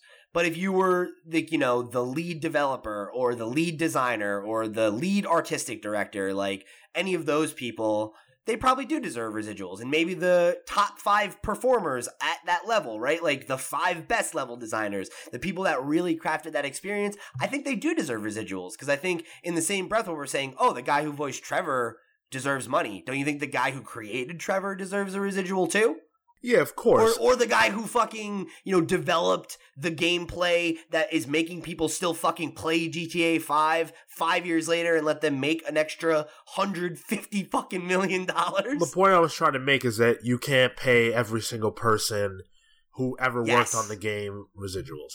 yeah but- you can't the people who look there are the people who make the game who come up with the ideas who are the top level actors who did the things that really push this forward and then there are the lower tier guys who are the guys who are doing jobs that the other guys can't do you know that they can't afford the time to do or that they Jobbers. just you know whatever whatever it is those people will will take this opportunity run with it, get another job somewhere else, and one day they'll rise up the ranks. That's the way the world works. But Yeah. the people who are who are busting their ass and put in the time and are CJ or are the director or whatever, we understand those people deserve compensation beyond the initial contract. And hopefully this will lead to that. I really hope so. I really hope so. I- I think ultimately uh, a system that's based on the game's performance seems really fair to me. You Yeah. know, because then you're not you're not getting stuck with the the bill if the game flops and it's like, all right, well, it flopped. You don't get a bonus. Right. But if a game is is the number one entertainment property of all fucking time, I feel like those people deserve a fucking kickback because they worked really hard and they delivered. You know, and yeah, I'm sure I'm sure there is internal rewards there. Like maybe they get to the seed money for a project they really wanted to make, or maybe one of those guys got moved up to be a head developer on the next big project and he'll get a bigger paycheck. But even so, I I definitely think that you know people deserve kickbacks for the fruits of their labor. And I don't think it has to be an insane amount of money, you know, but I think like, you know, hey, the, the game sold a million copies. Okay, cool. You get an extra 50 bucks. 10 million copies. You get an, you know, whatever, and whatever that line is, wherever they decide is appropriate. I think as long as they're getting something, that seems fair. So I think that's going to wrap up the conversation here, right? Yeah. All right. Good. Cool. So before we head out, I'm going to give you guys a reminder of where you guys can find the show uh, all across the web. Um, you know, please, if you're an audio listener, give us a like on your platform of choice. Head over to iTunes, give us a rating. Uh, really helps us out. If you guys are on YouTube, you can like the video, share it with a friend, subscribe to the channel, check out Pals Play, go check out our Until Dawn Let's Play series that we're doing for Halloween. Let us know what you think about all the stuff we've got going on here at the Pals Network. Follow our sister show at the Comics Pals on social media. Keep up with all the stuff we've got going on. Uh, you can keep an eye out for our New York Comic Con coverage. We'll be tweeting and uh, Instagramming photos from the show floor. We'll have you know panel reactions, interviews with creators um, checking out games. It's going to be good stuff. So if you're into comics, go check out the Comics Pals coverage of that stuff. Uh, if you're into games, we'll be doing plenty of game stuff as well. So keep an eye, keep your eyes peeled there. And, um, you know, until next time, we'll catch you on the next episode of the Video Game Pals. Shit, actually, you won't see any of us next week. You'll see Andy next week. We'll see you in two weeks. Take care, guys. Peace.